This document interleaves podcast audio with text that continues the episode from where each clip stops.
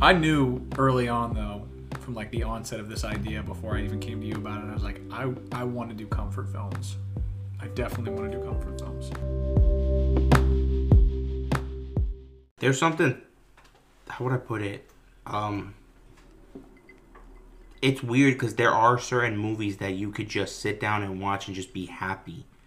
and not even watch. It's like we were talking about earlier about um, uh, laundry, laundry fold movie. You put it, Yeah. you don't even have to be in the same room. You just hear it from the other room, and it just kind of gives you that that uh, what was I saying? It's like a blanket. You know, you sit down and or you're in the other room, you're doing errands, you're doing chores, and it's just like it's just warm. It just Yeah. makes you feel good. It's uh, nostalgia. Depending on the movie, I'm I'm actually I have not seen your list yet, and I don't think we've really gone over anything on mine either. So I'm excited to see each other's reactions No, because I, I'm more I'm I'm I think I'm more interested in the story behind how this became a uh, a comfort film for you. Yeah. Well, mine, a lot of my movies are based off of like movies that I watched with my family. So like these movies that we would just rewatch with a pizza on Friday night. It wasn't always a because let me tell you something. Growing up, I wasn't a movie theater kid, and I wasn't a blockbuster or Hollywood video kid. Really? Like we were not. My parents What were you not- watching on then? Like just just reruns on cable? rerun not even cable dude just reruns of movies like a movie would come out on vhs Mm-hmm. and my dad would buy it and we just would run we would just wear that shit Wear out Wear it out. Yep. and there was just so there was just a couple of movies where it's like fuck man we could watch these movies all the time and they were just so funny Yeah. and it they stood the test of time to be honest like and some of them like my wife ashley introduced me to so they just made you feel good like oh this movie just reminds me of when we were dating like when we were in high school that first year of dating when she was introducing me to things like so um i think only one of the movies on the list was a movie that i watched on my own Yeah. and like decided that I really liked, and I just I'll put it on all the time because it has like I, I don't know I just think it's really interesting, but we'll bring it up. Are any of yours animated? No, and I feel like because we might have an animated segment. I definitely So, want to do animated films. Yeah, you know, whether it's just Pixar, DreamWorks, whatever. But I'm surprised from our first episode and our first recording, and and I th- and I have a feeling today too. Like now you've said none of yours are animated. I feel like am I overlooking animated movies when I think about my favorite movies? You know, Well, if we were, that's the thing. Like, how how big can you make these lists? Like, we can't just be. I mean, we technically can be here for five hours, Let's we can But- record whatever we Fuck. want. but uh, but the reality. I think it's is- really just more a, a question of like how patient can the listeners be. yeah, and the thing is, like, yeah, there's a bunch of animated movies. You know what movie I was thinking about a lot for this list? Um, it's not on my list. We're doing like six movies this time. Um, so it didn't make it, but I was thinking of Lilo and Stitch. Really. And there was something about that movie when it came out, and though just being, I always wanted to go to Hawaii, and mm. surfing was always a thing I liked, and I was like, man, that's or like an extremely goofy movie. Okay, I would say the first Goofy movie I really. Would It was always really depressing to me for some reason. I've got I've got issues with my father, so Yeah. I can't revisit it. Yeah, Yeah, it's it's it's, hard- it's, rough, man. It is a rough movie to watch. It's surprising. I don't know. I haven't. I mean, you've got a kid, so you see more current movies for kids than I do. Oh, but I feel like um, the most recent one that I've seen that would be considered, I guess, uh, maybe for kids before adults too, was Encanto, and I liked that they um, they definitely approached a lot of like familial issues where you know the grandmother is kind of looking down on. You know, forgive me. I don't remember being the- the matriarch of the movie. Right, yeah, you know, and like feeling like the black sheep, you know, not Yeah. having a power uh, like everybody else in the family has a power and a purpose and a place to be, um, and she didn't, you know. And I thought that that was a really important message. I, I felt like that growing up a lot too as a kid. Yeah. So I was like, that's cool. I can see how that's important Like for she was children the now. only not special one. Right. But she was special in her own way. Right, right. And then and then to think like, well, is it? I don't know. You know, I don't remember that kind of stuff as a kid. Movies like that. Not really. trying to think. Like an animated movie, you know, something that was geared specifically toward kids. In like that deep. I, I, feel like they so. were bigger emotions. Like you think about Toy Story, and you think about The a bigger Lion emotion King. of like friendship, or Yeah. yeah, exactly. Lion King is like a bigger emotion. more of a broad stroke. yeah, yeah, yeah, yeah. hmm Yeah, but there was My uncle never tried to kill my father. yeah. A true story though, he did throw a tire at him down the stairs one time though. yeah, my mom's dad, or not my mom, my my uh, mom's brother threw a tire at my father. Uh, he was my uncle was at the top of the stairs. My father was at the bottom of the stairs, and they were talking. I was not even born at this point. I think I was, my mom was pregnant with me, and they were talking some shit. They did not get along with each other at all. Um, and I guess that somebody was changing. There's a couple tires at the top of the staircase, and thum thum thum boom boom boom boom, just Jesus just rolled the tires down at him. Yep. I mean, that ended the argument pretty quickly. I'm sure. I don't know. Again, I was there, but I wasn't there. Yeah, man, I can't think of any movies. I can't think of any kids movies that are as like like Coco. Coco was hmm. amazing. yeah, Like well, I'm Mexican, so every Mexican loved that movie. that was a good movie. We saw Yeah. that. Too, yeah. Uh-huh. But there's nothing. No, no. There was Finding Nemo was I think the first one. You think Yeah, I think I'm gonna be honest. Finding Nemo, I think Pixar like, does that really well? Yeah. yeah, they're really good at that. But this the dynamic of like that's another comfort film. But Finding Nemo. yeah, Yeah, that's a good one. yeah, it was in like a very important part of my life. Yeah. Like we were going through a lot of shit, and that movie was just there for some reason. And Um, uh, that's a really interesting way to put it, though. Is like I like that because um, for me, a couple of the movies that I, at least one of the movies that I will go over, is that exact. It had that exact purpose. It was there. A movie Yeah. can't, you know, like anybody who's eh, who is a listener who is uh, in their 30s now, or even their late 20s, I suppose, but more so their 30s, like us, um, you know, who have families, you know, spouses, whatever, any sort of other response, big responsibilities, know that you grow apart from your friends. Um, you know, you say, "Hey, let's hang out." You know, we're gonna, you know, oh, let's make a plan. Let's go get beer. Let's go do trivia. Let's go golfing. Or I don't know what other people, what other hobbies or interests people have. It's so hard to get together with people. Even just you and I sitting down and recording, sometimes it kind of just feels like, you know, I've got the the eight to five job, and you've got kind of the different schedule, and then you've got your Yeah. daughter, and you know, we've got responsibilities to our spouses, and it's hard. But it's um, anybody who is our age knows that it is. I lost my train of thought.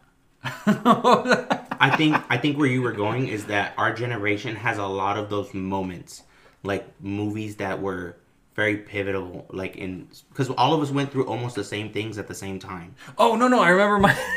Should, we should have been drinking before we did this. Yeah. My, no, that's true. Hold on to that. Nobody's gonna want to listen to this now. what I was gonna say was to your point about it being there, is that a movie is a friend. It can be a friend. It can take place of, and why I think getting right, we made it. We made it back to the topic. The idea of a comfort film as a film phenomenon. Um, TV shows, we were talking about it before too, can fill that void just as well too. I think actually I probably prefer a TV show over a movie because it's a little bit more like it's a 20 minute chunk, 22 minute chunk. And if I am doing something like Yeah. doing chores around the house, I, it's not going to be my whole day. It's not 90 minutes. It's not two hours. It's 20 minutes. You know, 30 Yeah, minutes. very specific episodes as well. very specific Yeah. episodes. Yeah, and you can kind of skip around to like you know season five, episode two, three, and four, Yeah. but not episodes. You know, yeah. Um, but it it does kind of fill a. I know. Again, I circle back to like when I was first living on my own. It wasn't on great terms. It was kind of like forced upon me at that time in my life, and uh, I was living by myself. It was just me and my cat. You know, and obviously, cat is a source of companionship, but you can't talk to it. Or you No. can talk to it. It's not going to talk back to you. But Hopefully a not. movie, you know, I was watching a lot of movies and a lot of DVDs and stuff. And my place didn't have internet. I had no internet, so it was just DVDs. And a lot of movies really filled that purpose of being, you know, Yeah. making the place feel full. You know, so, Mine, mine at that time was especially like 17, 18, 19, because I think you're like a year older than me. I'm born in '90. I'll Yeah, be I'm I'll- 90. shoot, my birthday's coming up actually. Yeah, I'm 91. So yeah, you're a year older than me. But my thing was stand up, like specials. Mm-hmm. I was watching stand up specials. That's all I would watch. People thought I was weird. Like people thought I was autistic at one point because all I would watch was stand up specials and like very specific movies, like comedy movies. Like my wife always asks me like, "Why can't you watch something suspenseful or sad or scary?" And I'm like, because those are not. I feel those emotions. I, I felt too that too much as a kid, Mm. and this is getting a little deep, but it really was like I was. I grew up in the hood, so I was like, there was drive-bys by my house and stuff like that, and and it was scary at one point, and then you had the the like suspense, like an anxiety living in places like we we were kicked out of houses, and I mentioned Finding Nemo being like a movie at a very pivotal point in time. Me, I, it's me, my mom, my dad, my brother, my sister. I was thirteen, my sister was six or seven, and my little brother was two, I think, or about to turn two, and we were living in a ten by ten room, the five of us. Mm-hmm. And every night, my dad would watch Finding Nemo with my little brother because it's the only thing he would go to sleep to. Mm-hmm. And I would sit up with my dad and watch it with him. So that movie became like this source of time that I would spend with my dad and my brother at like this crazy period in my life. Mm-hmm. So it became an important movie. It- It didn't make my list though, which is Yeah. weird Yeah, because I was I, going to say, yeah, I it, it's it's also interesting to me to hear you tell that story, and I mean, thank you for sharing that. But it's it's it's it is a source of comfort also in that you know what to expect. There are no Yeah. suspenseful moments. There's no tension. There's no fear. You know, you've mentioned before that you're not a big fan of scary movies. I am. I love Yeah. the you know the tension. I love being able to like take myself up. My blood pressure's up. I'm ready. Yeah. And then you get that release. You know, it's like riding a roller coaster or going to a scare, you know, like a haunted house or something Yeah. like that. Like you know during Halloween. But um, but the idea of a comfort film, knowing that like you already know what to expect, but you're still going to find pleasure in it. You're still going to find joy in it. You find comfort in the familiar settings. You know, you know when, you know, this person says this, this person's coming back with this punchline. Like you know what to expect already. You well, know? it's like eating your favorite food. Yeah. Mm-hmm. You've eaten it before. You know what it tastes like. You remember that, but then you eat it and it's just like, fuck, remember that last time I ate that that piece of pizza or that drink like you you gave me whiskey lemonade today and I was like, "Oh, it's nostalgic because I remember the first time I drank whiskey lemonade." Yeah. And like I was it, it's a good feeling to have. And I movies do the same thing, especially comfort films. So this is a good list. yeah. Um I, I, like I said, yeah, I'm excited because I think it's it's a it's an idea that a lot of people can get behind, and I think mu- eh, much like how we were talking about our essential movies uh, in the last episode, I think more people are excited about the idea of sharing a movie that makes them feel at home or sh- it makes Yeah. them feel like a kid or makes them feel a sense of whatever. You know, like I said, eh, I'll cover a specific movie in this list that really brings me back to a time where I was living on my own. Yeah. It was not a very good time in my life. I was very depressed and it was very difficult for me at that time in my life. But that movie makes me feel like I'm getting a hug. You know? here's, here's the thing I would I would say think about as well. These movies also matter more to us, I think, in a certain way, because when people like when you show somebody this movie and they like it or they laugh at the parts that you think are funny, that makes you feel good. Yeah. And if they don't like that movie, you're kind of like, ah, fuck, man, Yeah. fuck, this is important to me. Like, Yeah. essential films is one thing. Like, if you don't like Chinese Connection, it's all good. you can kind of see. You're like, okay, I get alright, it. I get it. Yeah. A lot of people didn't like Roma, and I was like, ah, all right, don't like that movie. I like it, and I think it's important, but So much more personal. Yeah, these this list is different. Yeah. So go ahead, you could start it off. I'm gonna start. Okay. Well, before I get to my list, I um, I do want to mention that I did a poll online. I, I told you this earlier, but for everybody listening, all the listeners, um, I polled some people online, completely random. I don't know these people. It was through a separate website. Um, I wanted to see what other people had to say. Yeah. You know, because I know my list. You've shared some with me. You know, off off. Um, you know, recording of what you're thinking and what's important to you. And I was expecting a certain level of overlap. I'm not gonna lie. I was expecting pretty unique. Like um, the the the website I used, people can put in a, a recommendation or a movie and say, I think this is a movie that's comforting to me, and it gets upvotes. And people, you know, the more upvotes it gets, it's at the top of the list. So you'll see 500 upvotes, and that's going to be the first thing you see. 200 is the second thing, and so on and so on. Um, but it was very surprising. For the most part, I'll say. Some of them made sense. None of them were ones that I would pick. But I was pleased nonetheless. So I'm going to go in and actually ask you first, since we had a lot of fun with the uh, guess your IMDb list for your essentials last time. Um, do you have any any wild guesses, any shots in the dark that you want to throw out there that you think might have made the list of these random? It was Okay. si- uh, 75 strangers, I think. Uh, I was talking about it with my wife. Home Alone. Oh, really? okay. I feel like everybody likes Home Alone, and I'm. This is gonna get me a lot of hate, but I, I don't like it that much. Okay. It's an alright movie, but uh, It's just all right. first of all, they live in way too big of a house in a suburb of Chicago. I don't like house, that. man. Yeah, and uh, They had a big family though. who forgets their kids like that? Like who forgets their kid? Like that's messed up. We're not even talking about the sequel either. Like, yeah, who forgets a whole, a whole ass kid? Yeah, They were It's mean. We actually, you know, we watch it every Christmas. They were mean to Kevin. Man, they were mean. Yeah, I mean he Um, was a little piece of shit, but He was a smartass, but you look at the other people he was around, and you're like, ah, that Yeah. makes sense. Like everybody's. I don't. I just want to say for any of our non-white listeners, it's not like that with every white family. Like we're No. not. Uh, we're not mean to each. Like I love my mom very much, and like everybody, you know, like with every family, we've got issues, but uh, she never forgot me anywhere, and then I, don't know, I, I never. I'm sure I was probably a little shit. My grandmother had yeah. eight kids and never forgot them anywhere. Like, how the hell are you forgetting your kids at the fucking How do you forget your kid? You're the one who made the kid. Yeah. kid doesn't ask to be born. And there's all these checkpoints. Like, you got to get out of the van, check the kids.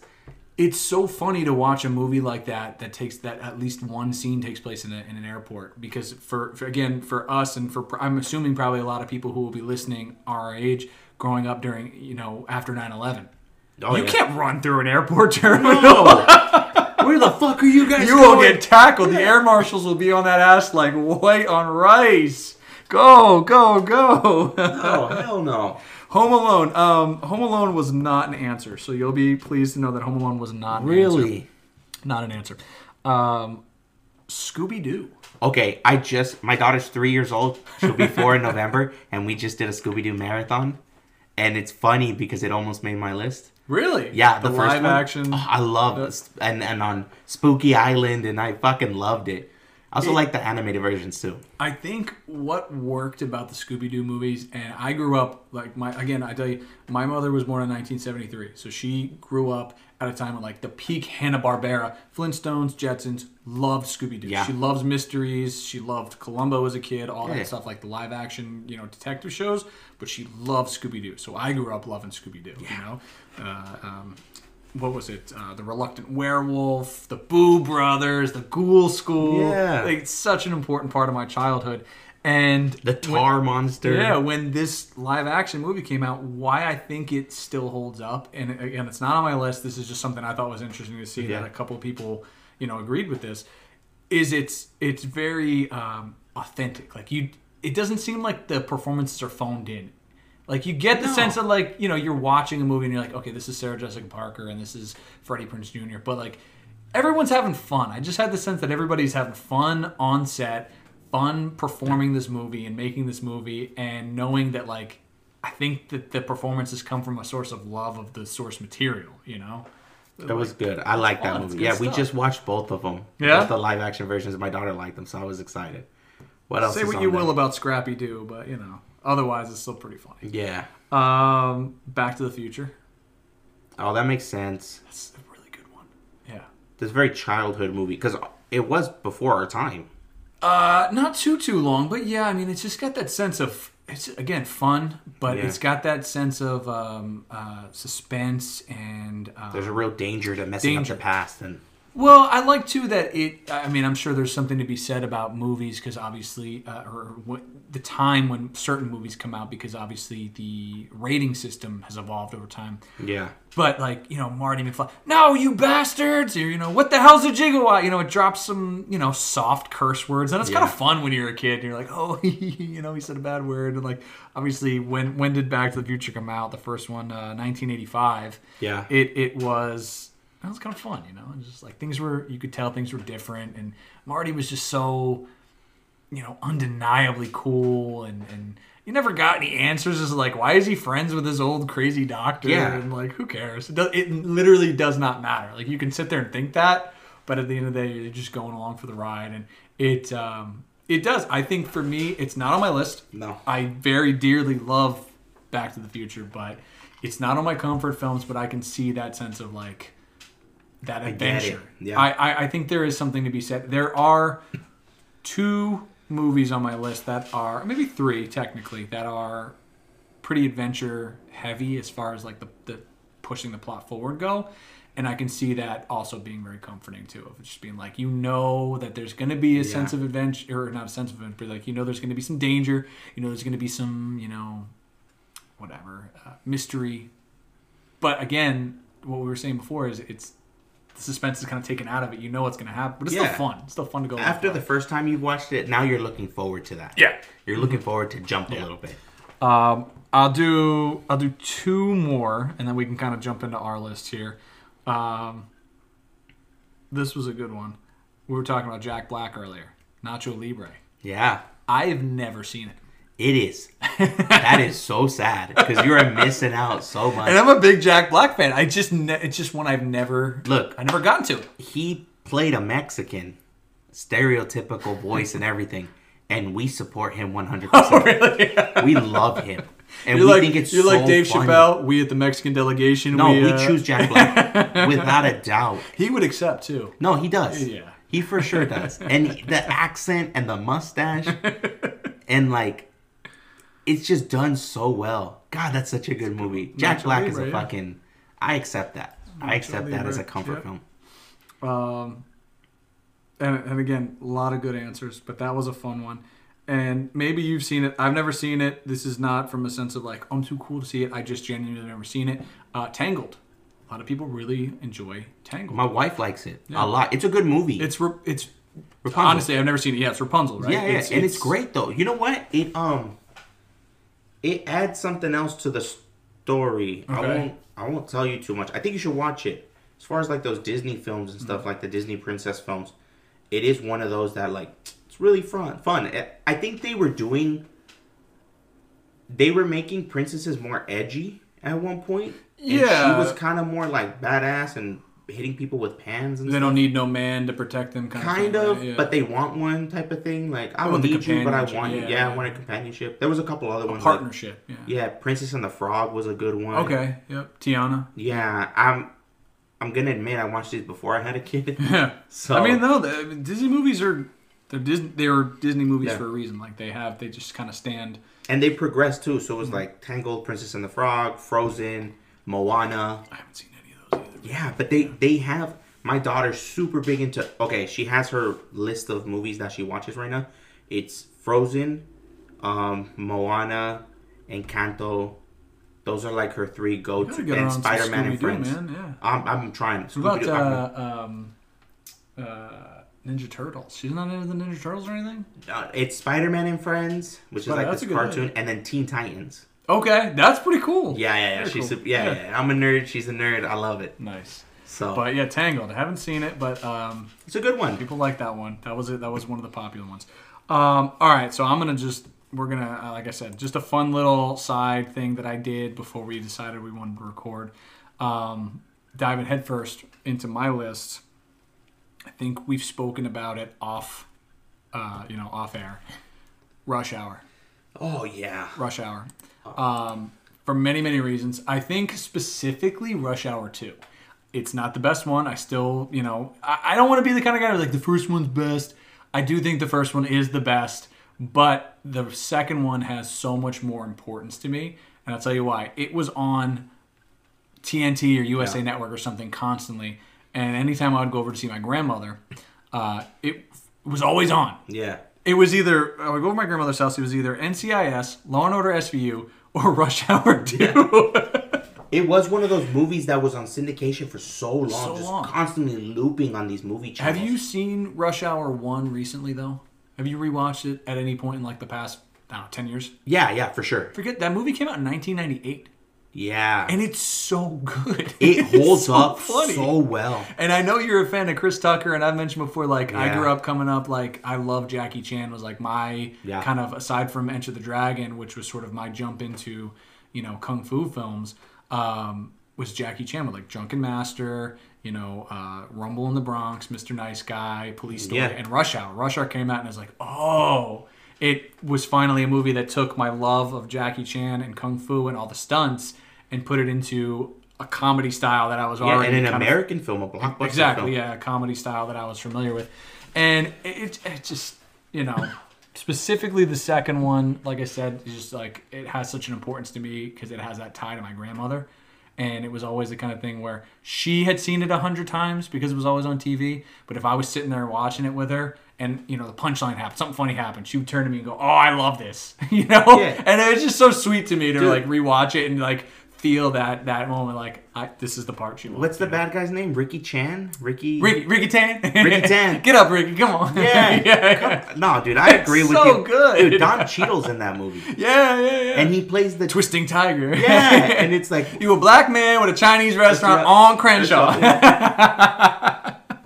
and it was like no, and like you said, the stunts in that movie and that movie went everywhere. They went from China to Vegas, and it was just this fun It- movie. that was what I was saying. Is like it's that's a movie that I don't know if you'd consider it an adventure movie. It's obviously a buddy Oh, yeah. cop subgenre, but it's yeah, exactly from you know Shanghai to uh, to Vegas. Yeah, we could have been Um, something special, but you one crazy ass bitch. No, Chris Tucker is undeniable. So funny, I will dude. give you that. Yeah. The, I like the first one.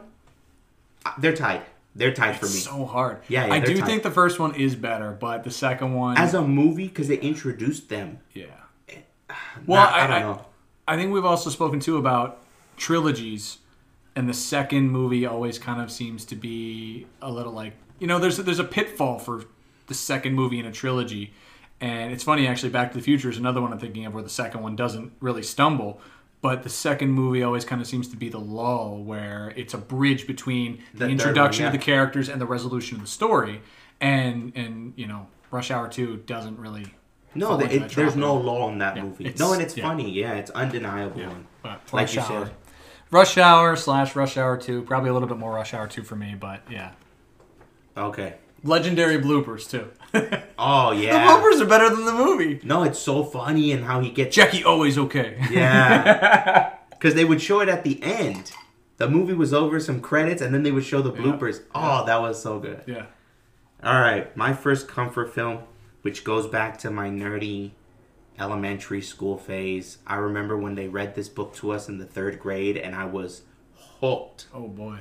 And then the movies came out, and my whole family, like, again, they thought I was way too obsessed with these movies and books, and all I wanted to do was this, and I was crying because I never got my letter. Harry Potter and the Sorcerer's Stone. really? I thought you were gonna go Lord of the Rings again. Okay, that's the thing. Like, I think Lord of the Rings is just more epic. Mm-hmm. It's just such an epic film that that's why I chose it. Yeah. But Harry Big Potter, grand, grand scale. yeah, Harry Potter and the Sorcerer's Stone is a close second to Lord of the Rings as far as fantasy films go. I, in my book, I'm gonna tie. It's not a tie, but it's close. The Star Wars franchise, the Harry Potter franchise, and the Lord of the Rings franchise. Really? Yeah, there's something about, but again, it was because they were earlier. Like a lot of people will bring up Game of Thrones or like some other sci-fi films and stuff. I know a lot of people like Blade Runner for hmm. sci-fi and or they're like Trekkies like Star Trek and stuff like that. But Harry Potter for me, God, that movie was just so amazing. I remember watching it for the first time. We had this big flat screen TV, but it wasn't a.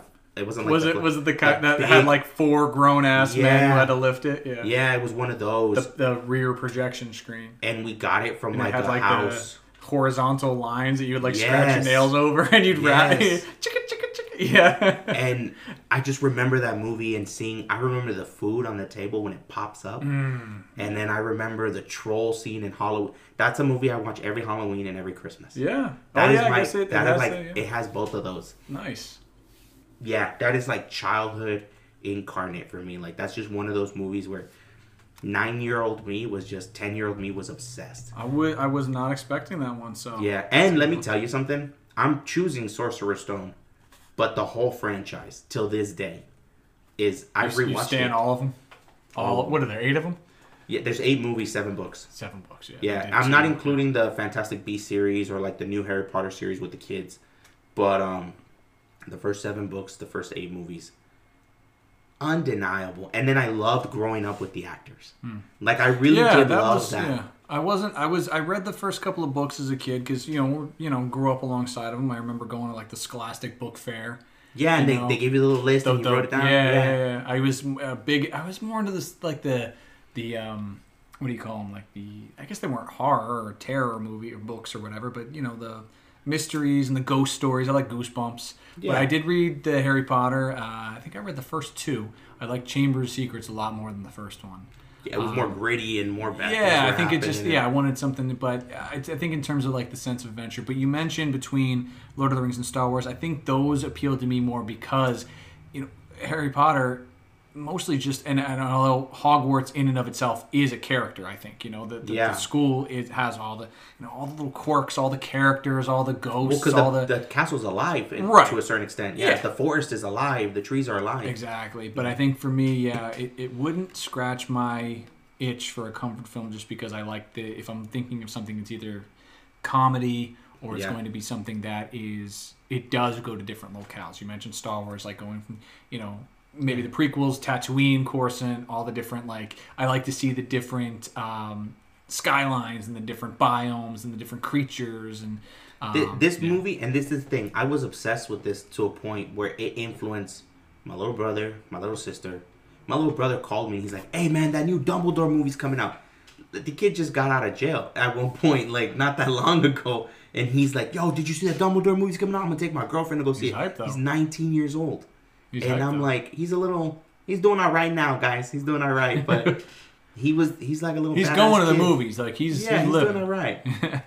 But that's how influential it was. And my little sister's like, oh, yeah, like I bought this Harry Potter thing. And she's like, remember when you liked it so much? And like, we all wanted, yeah, my cousins, I influenced them, my younger cousins. So it was like, I, I, I won't lie. I did go as Harry Potter for one Halloween though. Oh, I was believe into it. Yeah. I believe it. I love it. Wound up getting like an old robe from the Goodwill. My mom drew the fucking scar Yeah. on my head. Yeah.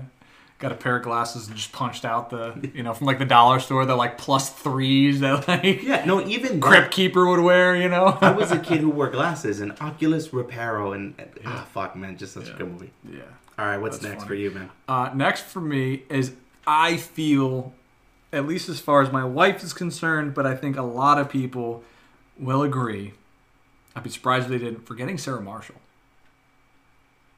Any time of day. I put on any time. Any time of day, at any point in the week. I don't need to be paying attention. I don't need to know what's going on. It's just on. It is so goddamn funny.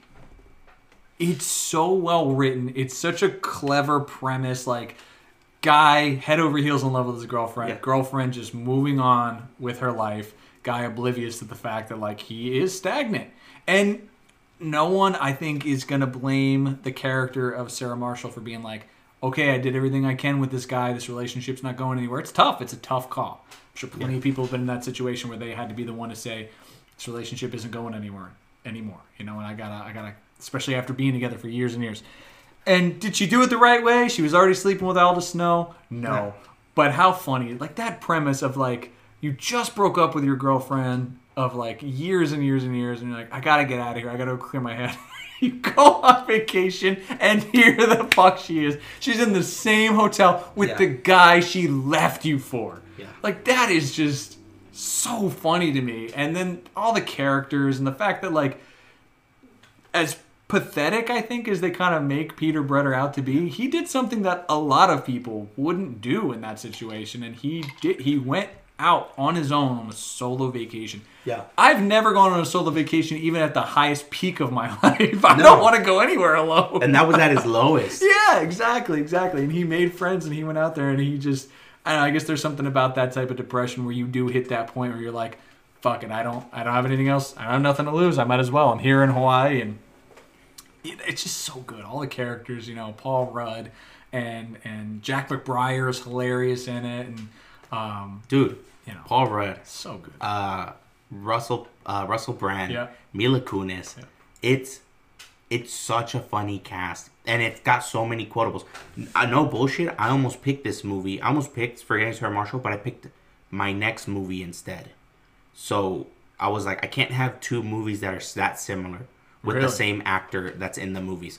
Oh no! Oh, I think I know what your next one is. But Forgetting Sarah Marshall has so many quotables. I'm big on just lines in a movie because it's just something that I do, especially with my wife. Like, there's a scene where this guy goes when uh Peter, he's like they're at the beach with Mila Kunis and her ex walks up with his friend, and it's like, it's like, no, I know his friend. Let me talk to him. He's like, hey, what's up, man? You know the, Yeah. the pineapple juice guy. He's like, yeah, and he smacks him in the face. This ain't the breakfast buffet, bitch.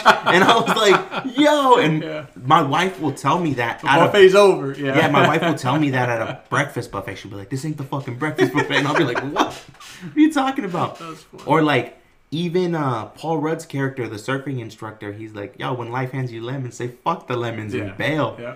And I thought it was the coolest shit ever. Yeah. Speaking of Paul Rudd, Okay. I Love You, Man. I knew it. Is one of my coming. favorite comfort films. And first of all, the soundtrack, just the soundtrack. I have it almost completely on my phone. Yeah. And I'll listen to it. Like just on a good day, I'll listen to it. Side note: What was with the hate I saw online that like Rush got all of a sudden? You remember that a couple years ago?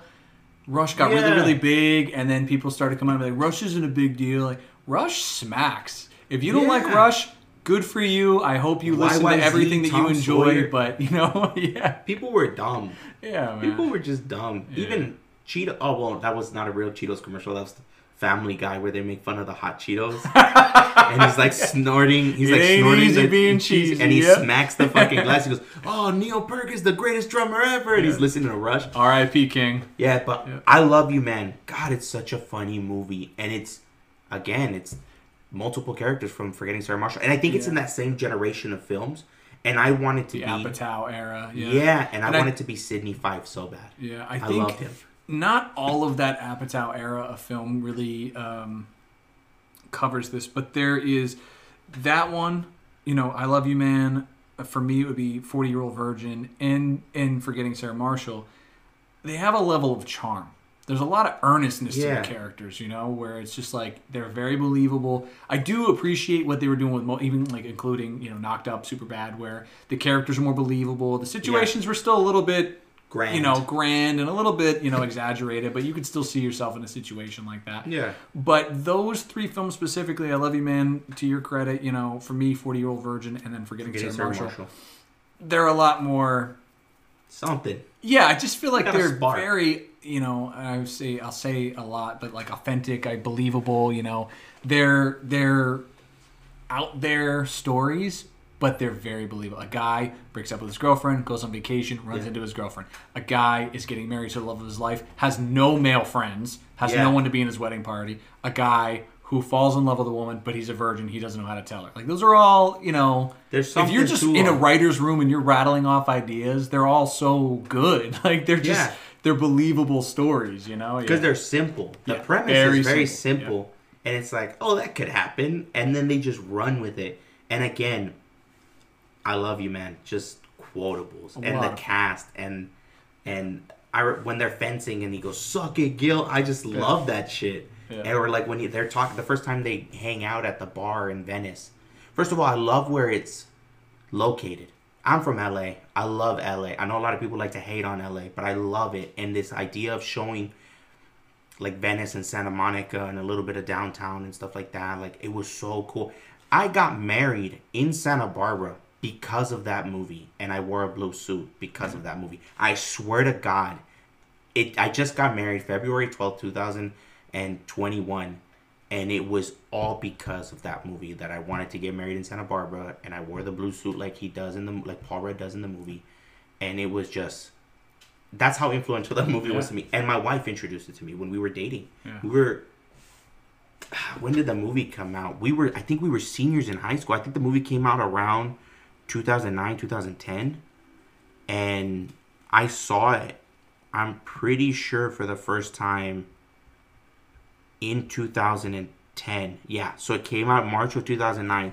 2010, she introduced it to me when we started dating. She had Netflix when they were still sending DVDs to your house. nice. And I thought that was the weirdest. I'm like, Hollywood videos over there. What the fuck are you doing?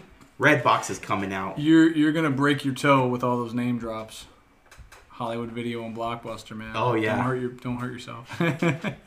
But yeah, Uh, it's a go. I, I think there's something to be said too, and I think it's maybe not in every one of those movies, but I do appreciate the fact that those movies also introduced a like a a male camaraderie, like a male like male friendship that wasn't you know alpha male bullshit. It wasn't like Yeah. you know going out to like hit up you know, and forgetting Sir Marshall, yeah, a little bit like there's a scene there, and I love you, man. Obviously, Sydney's kind of like a womanizer kind of guy, but it's that's not the main point of these characters. Isn't just to be, Yeah. you know, they're they're damaged people who you know want love and not necessarily just like Well, in every one know, of those movies, like, like for that your friendship, version, yeah. I Love You Man, and and Forgetting Sarah Marshall, the main character is very much themselves, and that's like their issue. So like the forty year old virgin is just like this kind of quiet guy, and like he's not really this super open guy, and it caused him to be a forty year old virgin. Like Forgetting Sarah Marshall, he's just this complacent dude who's just like happy with himself and like the way his life is, and it causes his girlfriend to cheat on him and break up with him. And I Love You Man It's just this guy who's like he's very in love with his girlfriend and now fiance, and he's like like his brother says, which is Andy Samberg, which is hilarious. Mm-hmm. And he goes, "Well, you, all your male friends just fell by the wayside because you were always a good boyfriend." yeah, And it was like, "Oh, okay. Like these guys have their these qualities that make them such great guys is also their downfall." Yeah. But then in the end, yeah. it becomes something that they find the one or they get what they need. yeah. Kind of funny to see that. Yeah, somebody who can have such desirable, traditionally desirable traits of being like loyal or being you know Yeah. whatever can can also still you know fall into those issues um i love you man that's a good one yeah yeah that whole apatow era I, you break them down into like comedy you've got your apatow era you've got your um, like Will Ferrell, Adam McKay era with Yeah. Anchorman and Step Brothers, and they kind of overlap, but it's the more slapsticky versus more grounded. Oh, yeah. yeah. we'll, we'll definitely do a deep deep dive into like modern comedies versus like classic comedies but um, there's nothing funny about my next pick other than like a couple of bloopers or whatever but uh, we mentioned star wars i gotta go with a new hope episode 4 Okay. a new hope i really was trying to decide between phantom menace specifically because it was the first star wars i saw in theaters they redid and re-released Star Wars uh, Episode four, five, and six of the original trilogy in '97. I'm sure anybody who's a Star Wars fan knows that they redid them on like Yeah. a VH, special edition VHS, and they re-released them in theaters. Didn't see them. I watched them on VHS. My uncle had them. I saw Episode one, 1999, in theater. Saw it four or five times. Was very, very close to picking Phantom Menace, but for me, I think A New Hope is a little bit more what I want in a comfort film because it is so it really is so familiar. Yeah. Even if you're not a Star Wars fan, I feel like people who are not Star Wars fans can sit back and be like, everything I know about Star Wars, I know unwillingly. It's because I've been bombarded by the cliches The and most the quotes and villain ever. Yeah, and we're not even talking about Empire, where obviously like, no, I am your father, you know, Yeah. like that reveal. It's just the the you know that the music, the spectacle, the mystery, the you know again the going from Tatooine on the ship, the the lasers, everything. You know, it's just there's something like I really wanted to pick maybe Indiana Jones because obviously Indiana Jones is also Oh, with that adventure. pick, yeah. Yeah, you know, like Temple of Doom. But for me, it's got to be Star Wars, and it's got to be A New Hope. Very, very close with Phantom Menace, but with A New Hope, you just know these characters, and it's comfortable and it's familiar, and you're like, I know Luke Skywalker, and I know Darth Vader, and I know R two D two, and I know this story and inside and out. I know the story inside and out, and I know that A New Hope kind of has like a weird ending where it's sort of just you know that there's a sequel coming. You know that, and this is not even scratching the surface of the full story, but it's still satisfying. Yeah, very. Uh, uh, unlike something like Fellowship of the Ring, where it truly just ends on a to be continued. At least with the New Hope, you can be like, all right, well, on my day, you know, all right. You wake up from your nap and you're like, oh, where am I at? Oh, oh, okay, okay. They're in the trash compactor, you know, whatever. yeah. Yeah. Yeah. Uh, and I also appreciate that more, maybe in Empire between Han and Leia, there was a little bit more of this tit for tat, you know, you know, because they were kind of having that budding romantic relationship. Everyone was snarky as hell in a, in a New Hope. Go back and rewatch it, and like Yeah. the dialogue is snappy and fun, and like it's corny, but it's believable. You know, yeah. There's just something very magical about A New Hope in a way that it's not the best of the original trilogy. Again, I, I reserve that spot for Empire. I think any any self respecting Star Wars fan will be the same way. But um, for just like I said, feeling comfortable diving into that because then you can just carry on. You dive into that first that first movie. Uh, you know what? I still got some housework to do. I'm gonna put Empire on. You know, yeah. there's there's something very special about introducing all those characters. I'm big into first movies, Mm. like, and I really think if the first movie comes out, I haven't seen Dune yet, but I hear a lot of good things about Dune, because I didn't read the book, so I'm, I, you know, Yeah. but people are like, yo, it introduced. It introduced the story and the movie and the series Yeah. so well. Like they're so excited for the next one, and I think um, uh, a lower level of that more recently is Hunger Games. The first Hunger Games was great. It was captivating, and if you read the books, you were like, "Oh shit!" Like they picked the perfect Katniss Everdeen. Um, and Star Wars, now known as A New Hope, because it was just Star Wars It was just before, Star Wars, yeah. and now known as A New Hope, it introduced all these characters, and you love every character, Mm-hmm. and you're just like, "Fuck, man!" Like, and they talk about a time before. So the craziest thing about Star Wars that I love the most, it's talking. Most of the movie, Obi Wan's talking about a time before where they're at. So he's talking about how great the past was and how like the Jedi Order and like your father was the greatest starfighter in the galaxy, and you're just like, yo, we never got to see that until we were kids and we got to see it. Fucking nine, ten years old, and that shit comes out, and you're just like, Yeah.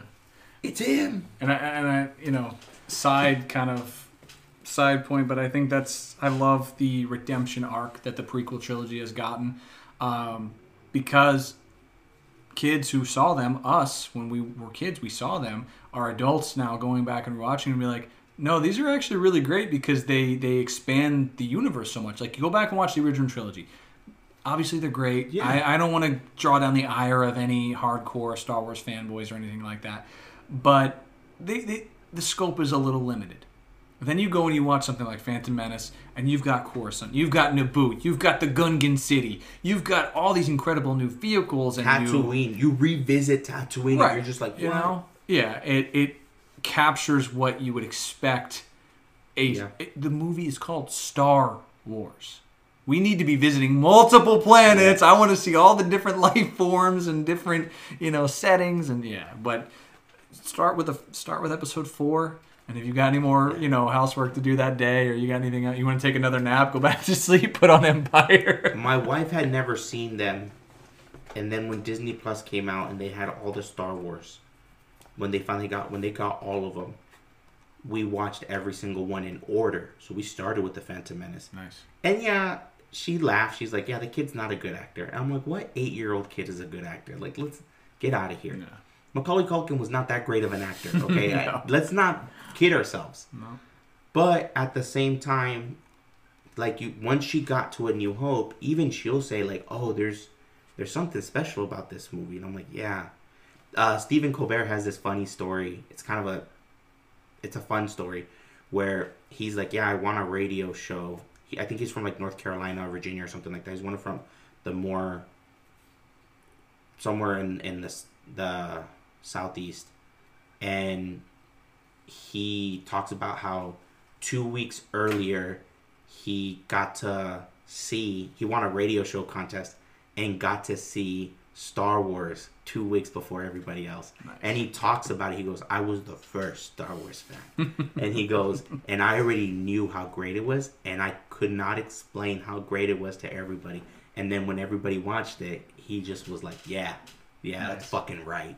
And I could just imagine being a kid in like 1970s, in the late 70s. What was it, 78? 77. 77 and those that movie came out and you're just like what the fuck Yeah. and it was it's beautiful and then for people who are nerds i give a lot of respect to the fans who stayed fans this long like since 77 and i've known some of those i've met some of those guys who are like yeah i watched it in theaters 17 year old kid 15 year old kid watching it in My theaters father-in-law. Yep. Same yeah way, you know? that's Yep. amazing Yep. all right so my next one's not a comedy and i feel that a lot a lot of people will have sports movies as their comfort films I could see that. and the sports movie that I chose, which is a newer film. There was a lot of them. Like I was thinking about Angels in the Outfield, which I just recently Friday Night Lights. Friday Night Lights, Rudy. um, Invincible. Invincible. Uh, yeah, you're a Phillies guy. Remember You're- the yeah. Titans? Yeah, you're a Birds fan. Yep. Go Remember Birds. the Titans, the replacements with Keanu Reeves. I Oh, love that man, movie. Yeah. Um, Hoosiers. So Yep. my, the Mighty Ducks, The Sandlot. The longest uh, yard. Yeah. we can go. Yeah, and that's what I'm saying. Waterboy, I guess. Waterboy, yeah. So there's so many. Damn, I caught that gorilla. What done? Broke out the zoo and punched you in the eye. But the one I chose was Moneyball. I have no idea why. Okay. It's it's just a movie that I like to have on, and it's weird. Like I just like seeing Brad Pitt and and uh, it, it's just a weird movie to watch. And I then- like that pause there. Just, I just like seeing Brad Pitt. Yeah, no, I really do, and I like seeing him like that. no, he's And great. He's he's. It's not an actor. action movie. It's not a romantic movie. It's it's he's just this guy who's trying to win the pennant. You know, like he's just trying to win ball games, and uh, and it's just. I don't know. There's something about that movie. I know a lot of people like that movie, and it's a great movie, and I think it won awards and stuff, and it was nominated for a bunch of things. I think it was one of the big movies that like showed the range of um, uh, Jonah Hill. Yeah, It that was, was like kind I- of his transition between the goofier, you know, like Yeah. being kind of the sidekick. Super bad. Well, I mean, he wasn't really the sidekick in Super Bad, but obviously it was a little bit more slapstick. There Yeah. was some physical comedy involved, and it was raunchy. And then Moneyball come out and kind of showed that He like he's- he's acted. got range. Yeah, Yeah, he acted, and Mm-hmm. he could hold his own with a guy like Brad Pitt. And I, for some reason, I just like that it was a true story. yeah. And it, it's just a weird thing. Like I'm a Dodger fan anyway, so I really don't care that much about the Oakland A's. But I don't think Oakland A's fans care too much about. yeah, that. if we're being honest, yeah. But the reality is, is like Well, I guess ever since the Raiders went to Vegas, maybe now they've only got to focus on the. They only got one team out there. And I think a lot of people from Oakland are more like uh, Golden State fans now, Mm. especially because they they put down a couple of championships. Yeah. But I will say that If you're if you're uh, in Oakland, uh, sound off pgfpod at gmail.com. Let us know. Are we just uh, are we wrong? I don't know. What do you, what do you guys what do you guys do up there now? Yeah, really. Wow. I mean, they probably go to Niner games now, yeah. but it's the Niners. Maybe the Sharks. Go to the San Jose Sharks. Yeah, that'd be cool, cooler. But I will say that I, I will say Moneyball was one of those movies. For some reason, it was also at a time it came out when I was like transitioning from like li- I was living on my own. It was like around the time that I moved, like before I moved in with Ashley, and it was just a movie that they were always that it was always on. Mm-hmm. And till this day, I'll put it on randomly. And like we were talking about earlier, comfort films are a lot of times you can fold your clothes to those movies and just listen and you know what's going on and you remember everything. Yeah, definitely. And I really like that. I, I don't know. For some reason that movie just made my list as a comfort film. That I and my wife even said she goes, Yeah, you always watch that movie. I'm like, I don't know why. It's just I don't know why. It was just on when I was renting a room in some random person's house and I would watch it on my own and like that's a movie that I love to watch the clips. I like watching clips of movies. Like I'll go on YouTube and just be like, "Oh, what's the scene where you know Jonah Hill explains the the statistics that he's going to use, Yeah. The equations he's going to use to win these baseball games and shit like that." And I'll just watch that and then that'll spiral into this other thing. I'll go down this rabbit hole. It's like that perfect combination between like really smart, snappy writing and like Yeah. the perfect kind of just the right actor to, to deliver those lines, and it's just something that really clicks with you personally. Yeah, I'm and sure- I think it yeah. was really like I mentioned Brad Pitt earlier, and it really he really did act his ass off in this movie, but he was super subtle about everything. Like he wasn't this like flamboyant character or this big character. He was just this guy who was trying to do the best he could. And Jonah Hill was this character who was like, "Yeah, I got this idea. Let's see if we can make it work."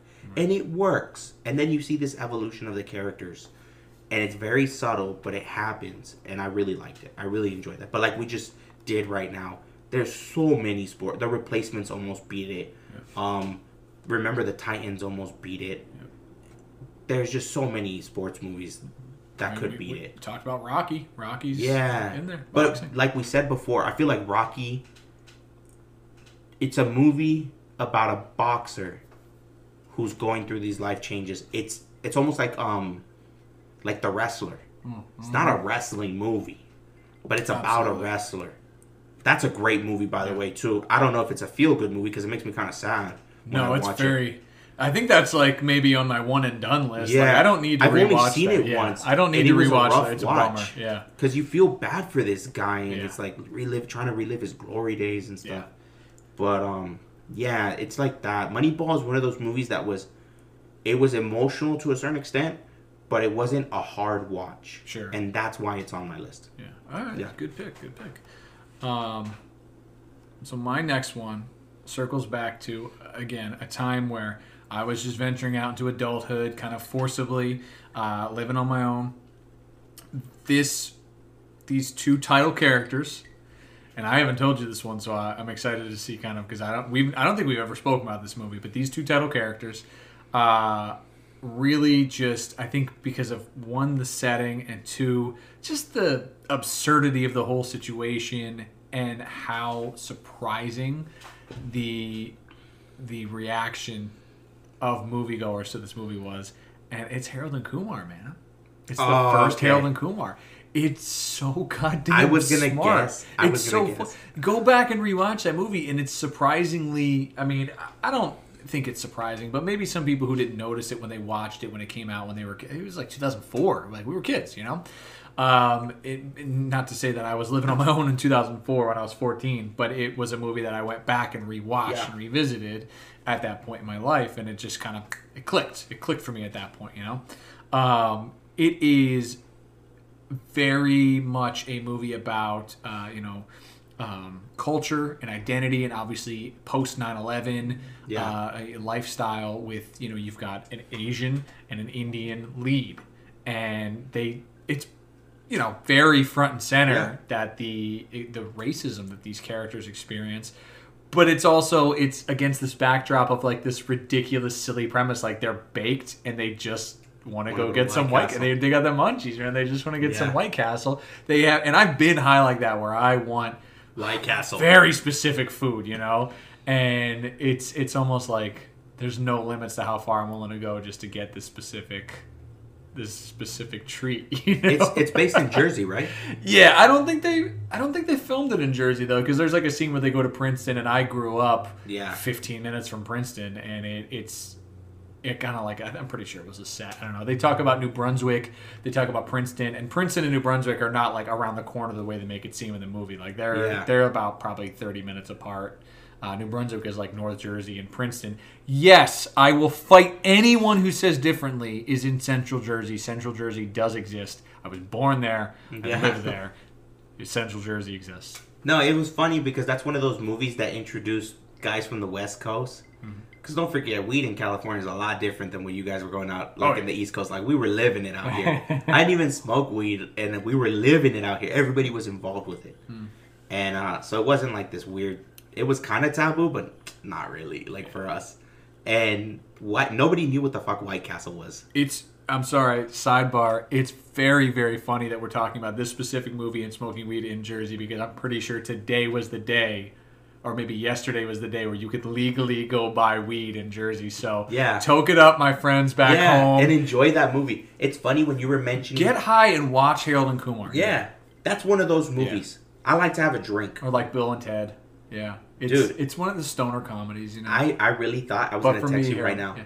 I go when you were mentioning it, and it's like, oh, I think you said something like it's close to home or something. I was like, this guy's gonna say Jay and Silent Bob, oh yeah, yeah. which is another movie. It's like one of those movies based in Jersey and shit. Yeah. And I was always like, Jay and Silent Bob Strike Back. It's not a good movie, but for some reason it just yeah. damn it, it's so fun and so many quotes. We've got that list coming up. It'll probably be our next show. Yeah, yeah. But I do actually have a funny story about Jason Mewes that and, and I met in real life, Yeah. so I'll share that another time. but Harold and Kumar, it was funny, and Harold and Kumar Escape from Guantanamo Bay was pretty funny. oh yeah, again, very like Yeah. a, a movie with a specific message Yeah. about race and culture and identity and being an immigrant or being an outsider looking in in, in the. American experience. Yeah, yeah. Um, but you know, again, with this slapsticky, you know, over the top kind of like Yeah, they're going on these adventures, a simple premise with these ridiculous, you know, pitfalls and obstacles. Neil Patrick Harris doing some wild shit and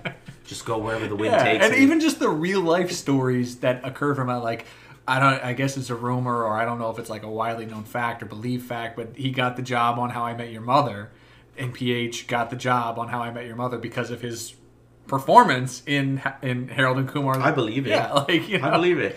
You know, That's a good one. that's one. funny. That's one of those movies that, yeah, like, you, first of all, you can start it whenever.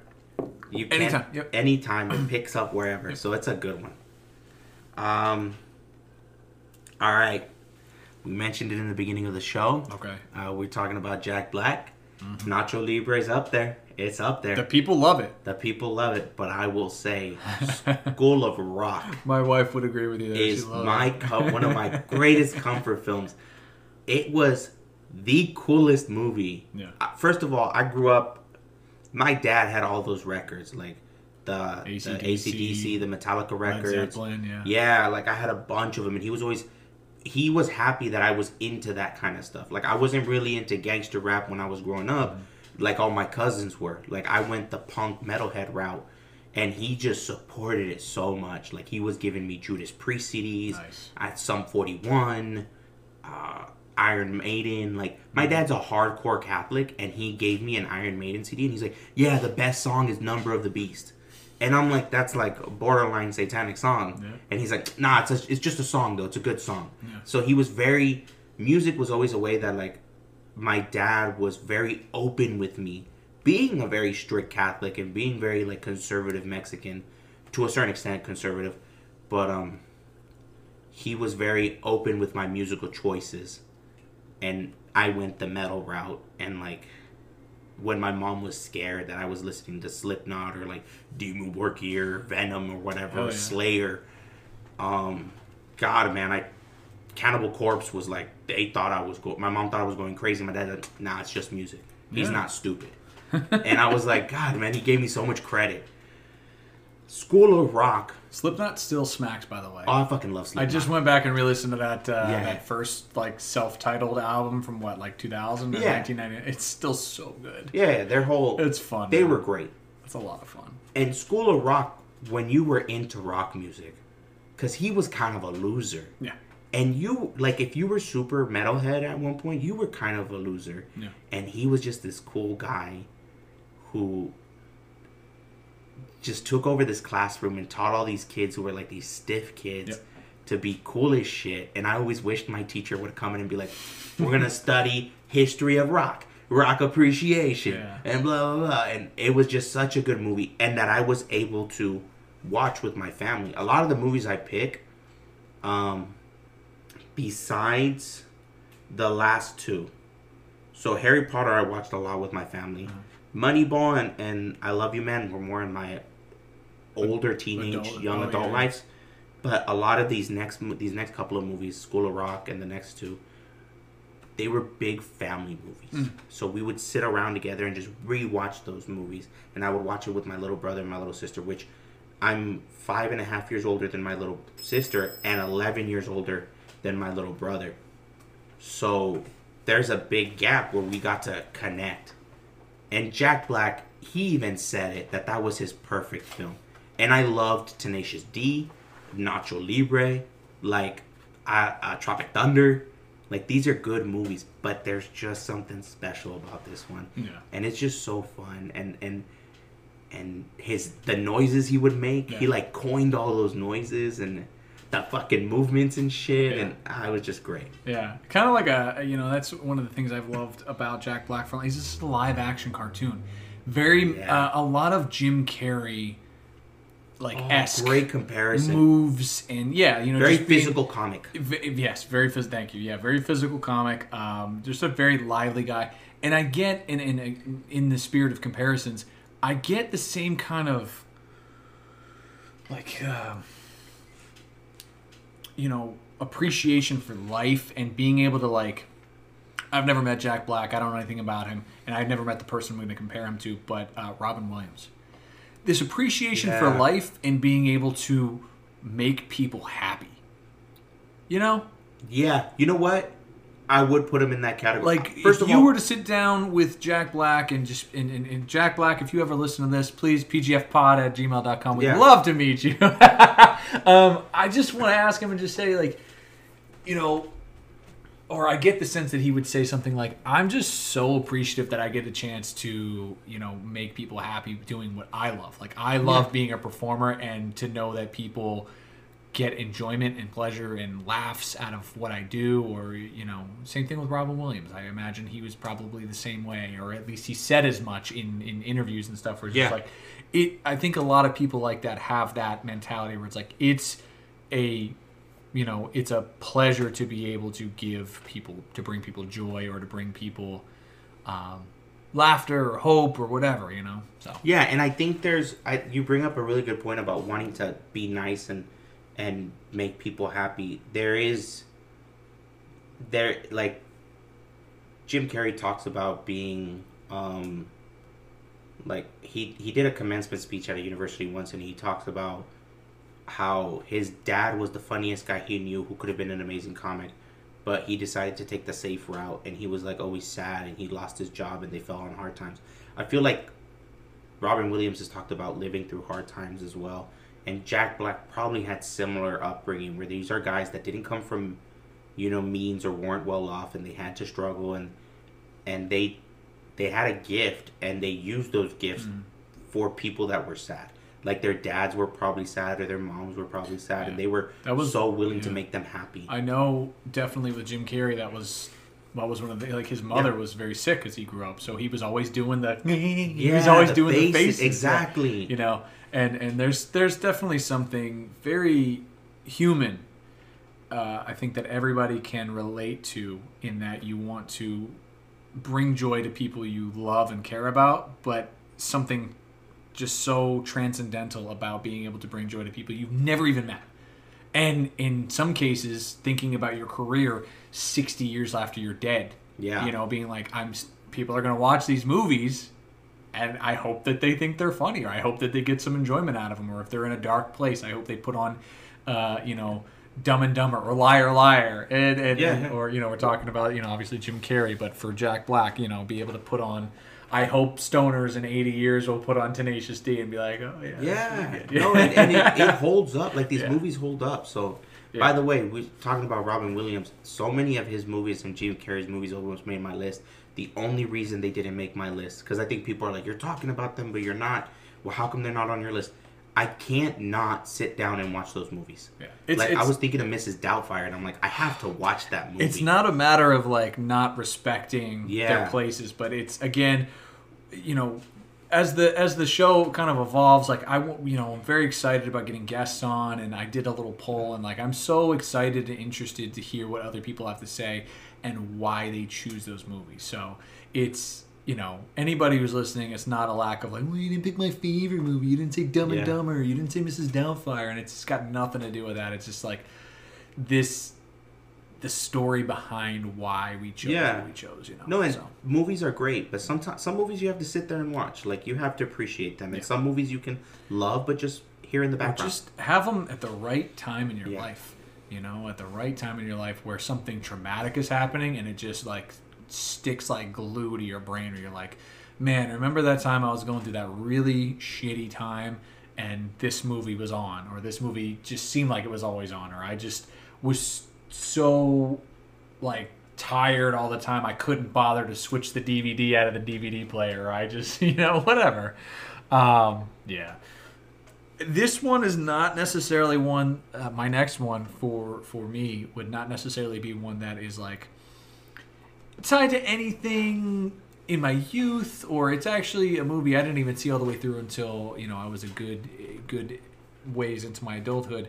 Um, it's from one of my favorite directors. It's from a, a director who was in one of my essentials. But for me it is uh, Scott Pilgrim versus the World Great score. it's so fun. Yeah. It's just fun. It's it did everything that I, I never read the comics, so like I know a lot of people who are big fans of the comics. Maybe they like it, maybe they don't. I don't know what they have to say about it, or not comic, graphic novel. Excuse me. I The don't know. video game and stuff. Yeah, like whatever. Um, I I take it like y- listeners, you'll probably hear in further episodes, but like I am of the firm believer in that you know source material and film adaptation can coexist and be you know you'll see The Shining the book, The Shining the movie, both excellent, excellent pieces of media on their own. One inspired the other, whatever. So if you liked the Scott Pilgrim, you know, graphic novel, um, and you like them, you can like both. It does. It's not a you know whatever, but just so much fun, and and it really I think um, up to that point in Edgar Wright's like career was a push that I think he needed because we've spoken about in Hot Fuzz like those ridiculous quick cuts and Yeah. ridiculous you know kind of angles and shots and things like that. And looking at a, a source material like Scott Pilgrim that's very influenced by video games and comic books and all those things, and you've just got the pow, zoom, you know, bop, bop, Yeah. bop, bop, the, the health bar, the life bar. It's funny, man. It's just a fun, fun movie that is not necessarily super mainstream, but it it I don't want to say it was the launch pad for a ton of careers either, but like you think about that cast. Obviously Michael Cera, Anna Kendrick, Brie Larson, Chris Evans. Yeah. Every single person in that movie still has a very lucrative and, and, and uh, successful career. It's insane.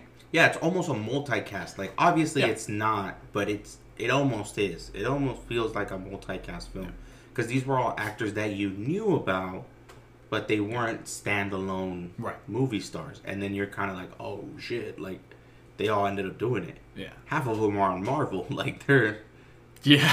so like yeah, I think so. half of them got You've got Captain Marvel- America and Captain Marvel right there. Yeah. I'm pretty sure there's other ones too. Yeah, like I'm trying to think about it right now, but um, That's funny, but it's it's just it's just a fun movie. It is yeah, like you said, great soundtrack.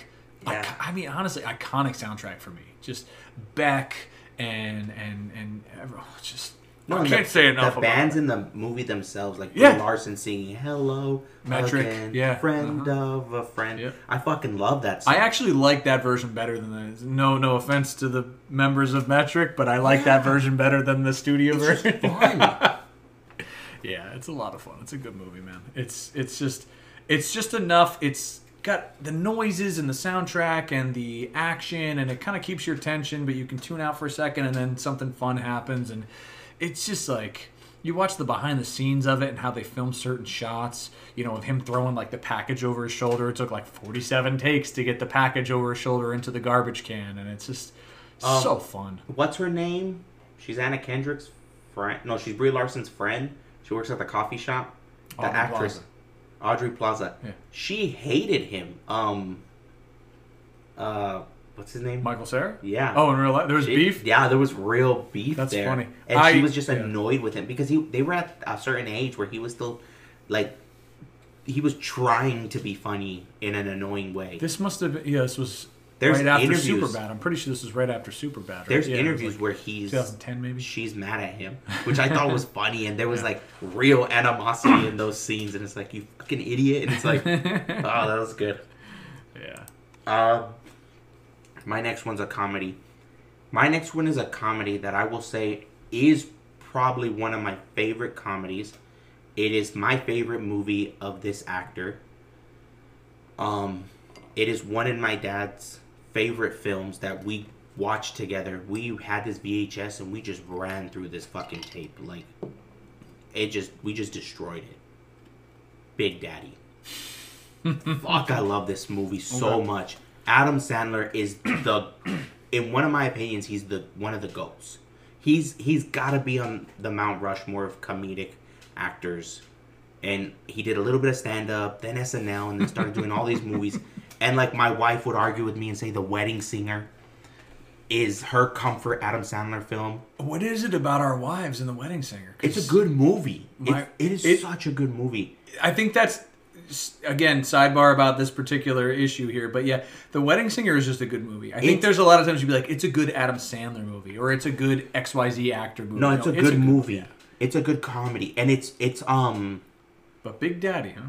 yeah yeah Big Daddy. He's just so funny, and then like Jon Stewart's in the movie, and Great cast. Leslie Mann. yeah, and she's funny. I again, I, I look forward to the day where we can really dig into you know comedy, like specific comedy movies, because I love. She, I feel like she has never, still, she's had such a great career and has never really gotten the respect and like maybe not respect from her peers, and I don't know how she's been treated in in in the industry. Well, she continues to dude, work. She's so So funny. Yeah, she continues to work. She's married to um. Judd Apatow. Yeah, yeah. She conti- her her daughter's an amazing actress. Mm-hmm, She's doing so well. So it's like, no, I I feel like within the community she gets respect.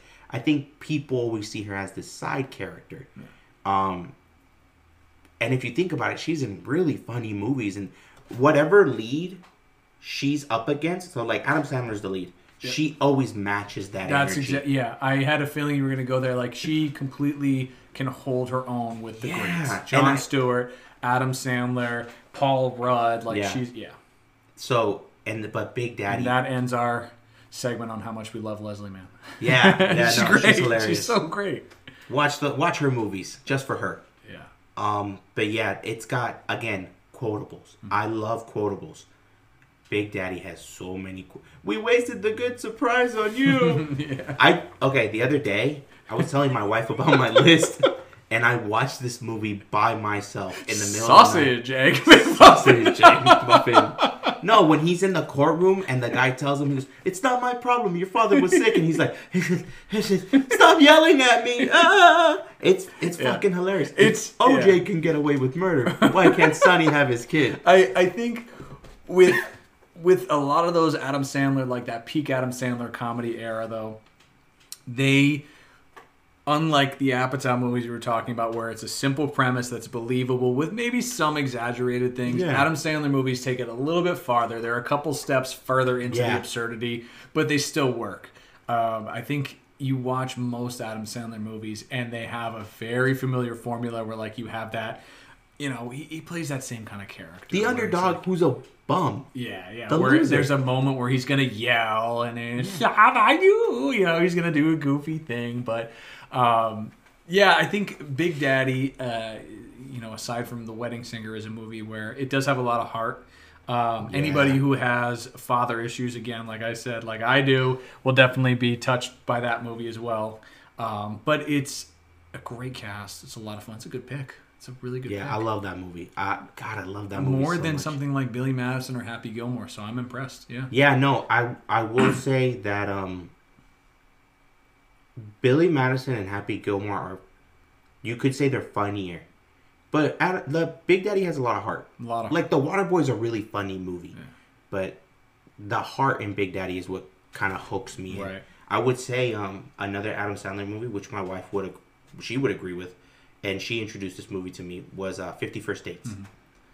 It's got a lot it's funny as hell and it's got a lot of heart. And you're just kind of like, "Oh, hey, it it catches you. It just gets something inside you that you're kind of like, "Fuck, man, I love this woman this much." Like you look at your wife and it's like, "Yeah, I would I would do this for you." Like I I hope I would be this type of guy. So, I can't say the same for my wife. I don't know if she would do that. She'd be annoyed. no, no, no. I say we would do it for our wives. yeah, right. I don't expect my wife to do it grab me. by the collar and be like, "Stupid! Yeah. it's me." Yeah, my wife doesn't want to iron my clothes, so it's a little different. yeah. All right, what's your next pick? Your last pick? My next and last pick is going to be from far left field. You are not going to expect it. Um, it is funny. It's action packed. It, I guess, it's kind of in the same vein of Rush Hour, but it's not as outwardly comedic. But it's a buddy cop, kind of. okay. Die Hard with a Vengeance. Die Hard 3. Okay. I fucking love this movie. I love the the dynamic between Bruce Willis and Samuel L. Jackson. Okay. It's so funny to me. It just like there's a scene in the movie. uh, The whole anybody who's seen it, if you haven't, you know, it kind of picks up. It's sort of a pseudo direct sequel to Die Hard One, where the main baddie is the brother of Alan Rickman's character from the first one yeah. and he is taking his revenge on uh, Bruce Willis's character, why uh, McClane. I don't know. I drew a blank Yeah. on his name for a second there, and they're he's having him run all around the city doing all these things as re- as part of his revenge plot. Samuel Jackson winds up getting his character winds up getting uh, sucked up into this plot, and the scene that always sticks out in my mind. There's two of them specifically, but the one that always sticks out in my mind is uh, they go to a payphone, Bruce Willis and Samuel L. Jackson, and they pick up the phone, and uh, the uh, the bad uh, guy, the villain, is Jeremy Irons, and he's on the phone. Yeah. He tells him this this word puzzle. I have seven brothers, or seven seven wives for seven brothers. How many? Blah, blah, blah. I don't know. and it's just got that really good back and forth between these two guys where they're arguing about the answer, and Samuel Jackson's just it's zero. The answer is, or, or the answer is one. Excuse me, the answer is one, and Bruce Willis. I don't know if it's scripted or not. He looks at the keypad of the payphone, and for anybody who doesn't remember payphone, you used to be able to put a quarter in, Yeah. fifty cents into it, you make a call, whatever. and um, he looks at the keypad on the payphone. He's like, "How do I dial one?" Samuel L. Jackson. Zero zero zero one. He just like without missing a beat. It's so funny. It's so snappy. That I love the dynamic between these two guys. It's got you know it's got explosions. It's got the suspense. It is a lot of fun. Put it on when you're getting ready to take a nap or if you have an afternoon to kill. it's a good time. It's a good fucking time. I did not watch any of the Die Hards. I'm surprised. Not even the first one. Not even the first The, one. And the, the movie that is argued up, down, left, and right about whether or not it's actually a Christmas movie. I say it is. Yeah, But it's if it's around Christmas time, it's a Christmas movie. I think so. I Yeah, think yeah. so. Nightmare Before Christmas. It's got it in the name. It's a Halloween and a Christmas movie. It's a Halloween and a Christmas. Harry Potter has Halloween and Christmas scenes. It's Christmas. Yeah. Yeah. So like, It's gotta have a. It's gotta have at least ten minutes of Christmas in it for it to be for me to like be like, okay, Yeah. this is this is Christmas. Yeah, I agree with you. It I doesn't really do. necessarily have to be set during the whole film. Doesn't have to be during Yeah, Christmas. no, it doesn't have to be the Santa Claus, yeah, yeah. but yeah, I'll give it to you. So, yeah. oh, I'm excited to do a holiday one because I could talk your ear off about uh, Just Friends. that's my Oh, that's the best Christmas movie. But anyway, yeah, we'll do a holiday special closer to Christmas. Just friends with um Natalie Portman. no, no, uh, Ryan Reynolds and Anna Faris. Oh, Yeah. oh, when he's the fat guy. oh, fuck, man, that movie's depressing, kind of. no, it's Yeah, because he's a no. piece of shit at first, Well, but he's he's the nice guy, and then he's a piece of shit. He's like it, falling off his bike. It's pro. It, yes, we'll get into how problematic his uh, point of view on women and relationships is, but it's yeah. We'll do a whole holiday. We'll do the Yeah. pretty good flick holiday extravaganza. Yeah, that's gonna be tune in good for that. But that's it for me, man. Those are those are That's scratching the surface. There's plenty more. There's plenty. Uh, you know, we talk about animation while we were talking about this. I think Scooby Doo on Zombie Island is easily Fucking love that movie. it's that again. It, it happened at a point where they were like, okay, you had the original Scooby Doo show, then you had some other, you know, you had the Thirteen Ghosts of Scooby Doo, you had all the guest stars like Phyllis Diller and the Harlem Globetrotters, and they were fun. yeah, Batman. Batman and Adam West, you know, all that stuff. And then they came out of nowhere, came out of left field with this movie that's just a, it just smacks every way of like top tier animation quality, top tier voice acting, scary, funny.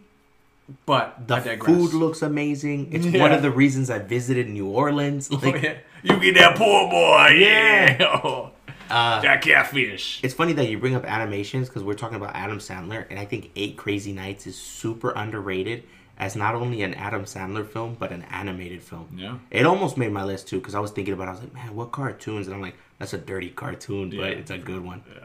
But the last movie on my list, I'll give you guys a little bit of background about myself. I am half Mexican on my father's side, and on my mother's side, I'm half Greek. And there's a documentary out there about us called My Big Fat Greek Wedding. That's what my Papu Panayoti, Grandpa Panayoti used to say. Because this movie's not a this is not a movie, this is a document this what's so funny. There's And I- no script here. no, and I, I was telling Anthony before, I'm like, when he's talking, when the dad, Gus, is talking about, oh, arachnophobia, arachna, the Greek word for spider, phobia, phobia means a fear. And we would laugh because we're laughing at my grandfather, and he's just looking at us like, what's funny? He's right. like, there's no joke here. Yeah. He's, he's telling these kids something they need to know. Oh, It just went right over his head. Yeah, it just went completely over his head. Because if you're if you're Greek out there, um, I know Italians go through this as well. If you're really like close to your family, they're very Greek. Like some people are just very what they are, um, and they overdo it to a certain extent. And I I understand why they do it now that I'm older. It's to preserve that cultural identity and to not lose it with the the next generations. Um, but that movie, God, when that movie came out, it was one of those things where like there was a lot of Greek actors in the movie, a lot of Italians too in that movie, but um, Mediterranean actors, funny. They would, they have Easter like Greek Easter, and we celebrated Greek Easter that way with lamb and spanakopita and and and you would go to a paniris, which is like a festival like during Greek Easter, and um, it was it was the lamb on a spit. I swear to God, we did that. We had lamb on a spit multiple times, and people thought you were crazy, and I was like, Nah, this shit's good, bro. And and just the the over the top, the overbearing mothers, and the grown ass men who were still on the tit. Like this is not. This is a documentary. This is like a a story of somebody's life that they just put in movie form. Almost And- too real. it yeah, it was weird because everybody's like, "There's stereotypes." Yes, but n- no, like, no, they they are, but they aren't. You know, like, I think the only thing that I I wouldn't say my family did was the Windex thing. They talk shit about Turks, which is weird because we got everything from them. Like, all our best food is pretty much Turkish. um, Greeks are gonna get mad at me when I say that, but it's true. Um, Let us know, pgfpod at gmail.com. Yeah, like, Just address that tomorrow, though, not to me. Yeah, yeah, sorry. The Italians can get mad at me. Yeah. but uh but yeah, it's one of those movies again, sat down with my and tho- that's a movie that I sat down with 30 people in a room, 40 people in a room with cousins and uncles and aunts and second cousins and great uncles and grandparents and watch that movie. And it's it was crazy to watch with all these people and it was so fun. And it, it's just a it's a movie. My wife brought it up to me today when I was making this list. I couldn't figure out. I was like, these last couple of days, I was really thinking about this list, and we talked about it this morning that we were gonna record. And then I was like, fuck, man, what movie really defines like my favorite? Probably my favorite comfort film, and it's gotta be my Big Fat Greek Wedding. And the second one is good too. I don't give a fuck what anybody says. It is a good movie, and I think it's so funny and this sense of like the second one has to do with the daughter and how she's gonna go to another college and far away. The way that you. I don't mean to interrupt, but the way that you put your finger up and you scrunch, you look like De Niro, like, I don't give a fuck. Yeah. Yeah, that's the Greek in me. De Niro probably got some Greek in him, yeah. but it really is like I don't give a fuck. Like, uh, Yeah, exactly. but yeah, You telling me you don't like, yeah. yeah. So You telling me? my big fat Greek Let wedding, me tell you. Yeah. hands down, one of my favorite comfort films of all time. Good one. Good pick. I've never seen it, but it's gonna be on my list now. That's so. I, pre- so I know. I, I that's what I'm saying. That's what I mean though. Is like that's why I was excited to do this topic today, and why I wanted to be what we're gonna call kind of a, a tent pole episode, where anytime we have guests on, like this is what I want to know. I want to know what your essential movies are. What's essential to you? What is a comfort film, and why? What is the story that that tied this movie in your brain as being something that brings you it's like a blanket it just you just it sits on you and it's warm Yeah. and it's you know it's heavy and it's not in a suffocating way but like a, it's like a hug you know um no, and we only did six movies because we can't sit here for i can't yeah 24 hours popping mo- There's so many more movies out there. I was thinking of, um, we talked about Marvel and how Moon Knight came out, and my wife is like, "Why do we like this so much?" I'm like, "Oh, because the Mummy came out when we were younger." i was so close to putting the mummy on my i It's on my phone. I feel it, it, again. I feel like Brendan Fraser is maybe him and Matthew Lillard. If they ever wind up hearing this, I feel like those are two guys that we could probably get on the show. We're only just getting started. I wish. I would fucking lose my mind if we could get one of Brendan them. But Fraser just I love that guy. I love his redemption arc. I, I feel like a lot of people are on board with him. I mean, for him to come out and, and, and you know just be so brave and be like, "Hey, man, I was sexually assaulted and I was terrified of coming out to say anything about it because No, of the it- backlash." It's like what you said about the Phantom Menace. It's Love our that. generation that brought him back. It's like, dude, So are you good. kidding me? You're gonna talk shit about Tarzan? yeah, You're gonna talk D- shit about Dudley Do Right. about O'Connor? Like this guy Yep. killed mummies. Not only the Mummy, but have you again? Uh, you know, have you gone back and rewatched Blast from the Past? no, Does No, no, no, not get the credit that it deserves. Really? is- it's on Hulu. like Airheads. I love Air- no, I love Airheads more than I think the Mummy. Airheads, Really? especially because it's got such a. Anybody who's not familiar, Airheads was a movie that came out like 93, 94. Yeah.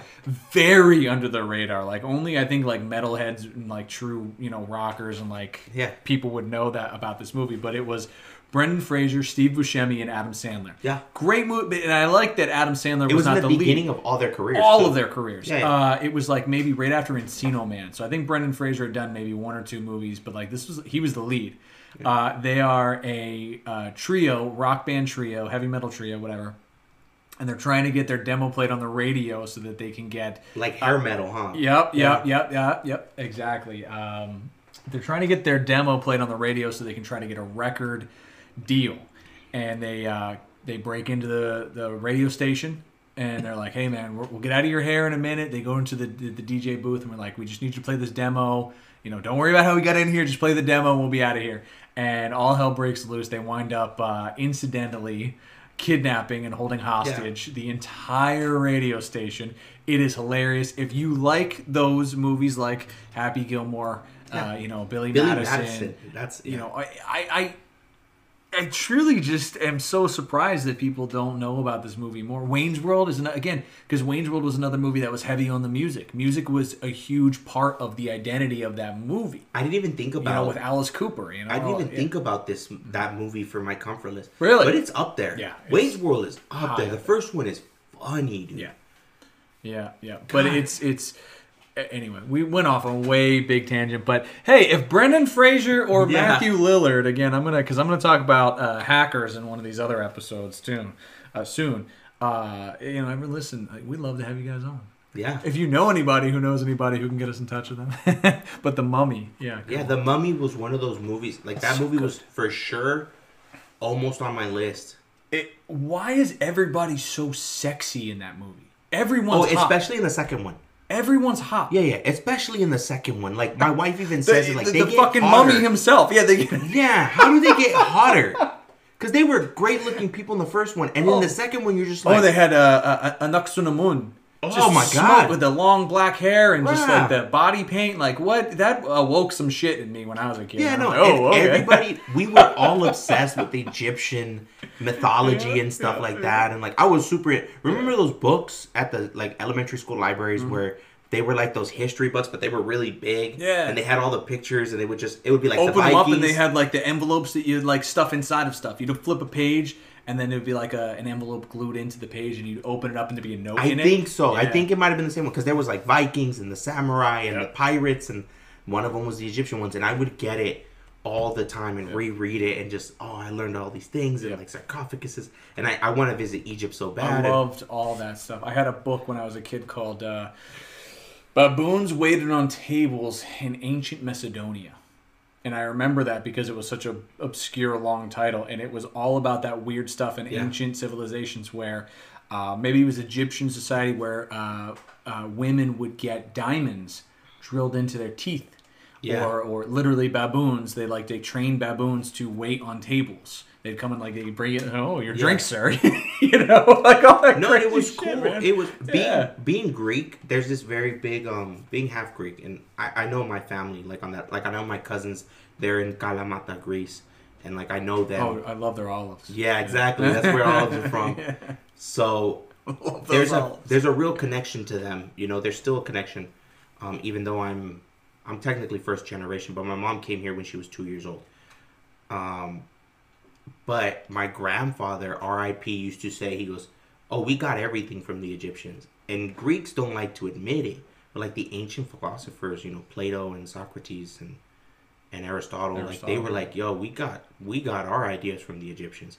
And those things, like my grandfather would tell me when I was young, and then I would watch these movies, and I'd be like, "Fuck, man! Like the Greeks were badass, and we we did all these things, but like these guys were even more badass." And so yeah, like the Mummy, fuck, man, that was almost on It's a lot of fun, man. It, It's, out of it's- that would be number seven. yeah, Yeah. I gotta, I gotta agree with you. Yeah, it'd either be Wayne's World or The Mummy.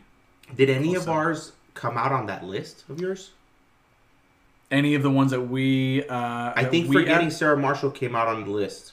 Forgetting Sarah Marshall was definitely on the list. Yep. Yeah. Um, I didn't see any other overlap. no, huh?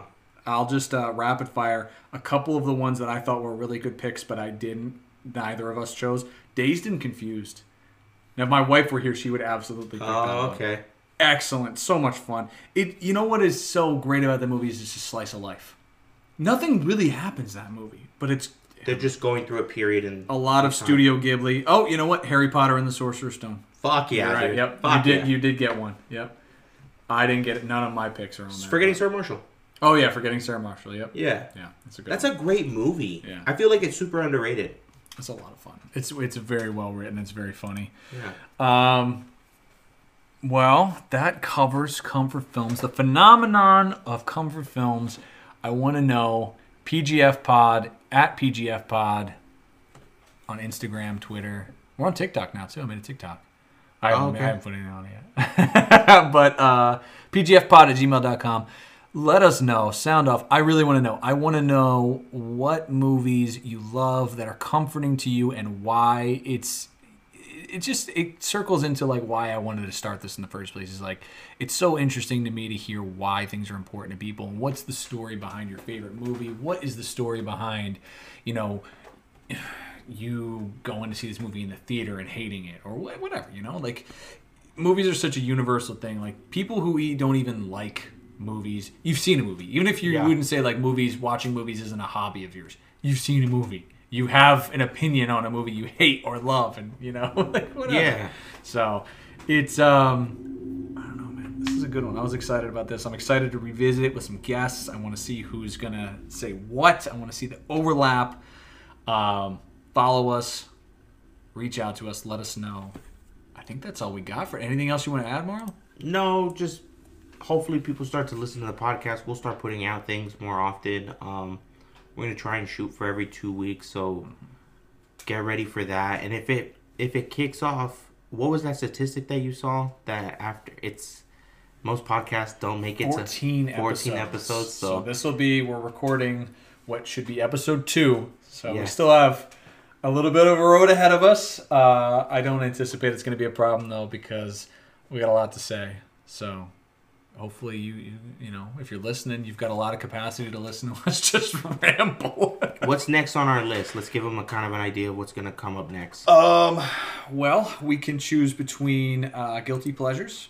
We can choose between I don't know. We have we have a lot of. I don't want to spill too many of the uh, too many beans here. You know, Let's- I want to keep do- some of the beans in the pot. yeah, okay, let's do that one next. since we we got guilty pleasures. Guilty We've pleasures. got uh, cult classics. Gonna be a We've good got. one. I, you know which one uh, you mentioned? Actually, your wife Ashley said uh, one and duns. I'm very excited Yeah, because one and done is gonna be a good one.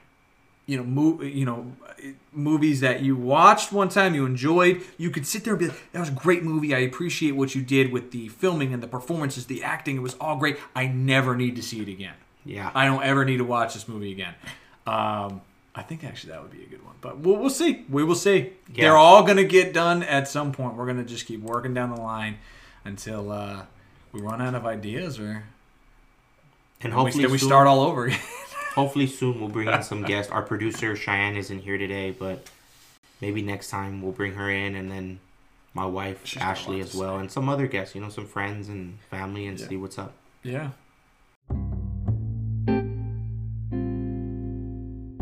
Thank you so much for listening. You know, as always, uh, we are, just super appreciative if you are listening. And if you've listened to the first episode, uh, and if you're listening to this episode, and if you subscribe, we're on Apple, we're on Amazon Music, Spotify, Google Podcasts, pretty much wherever you get your uh, your podcast from. And uh, yeah, subscribe and prepare for some more episodes. We're gonna keep getting them out as as often as we can. So, thanks a lot, everybody. All right, thanks a lot. Peace out.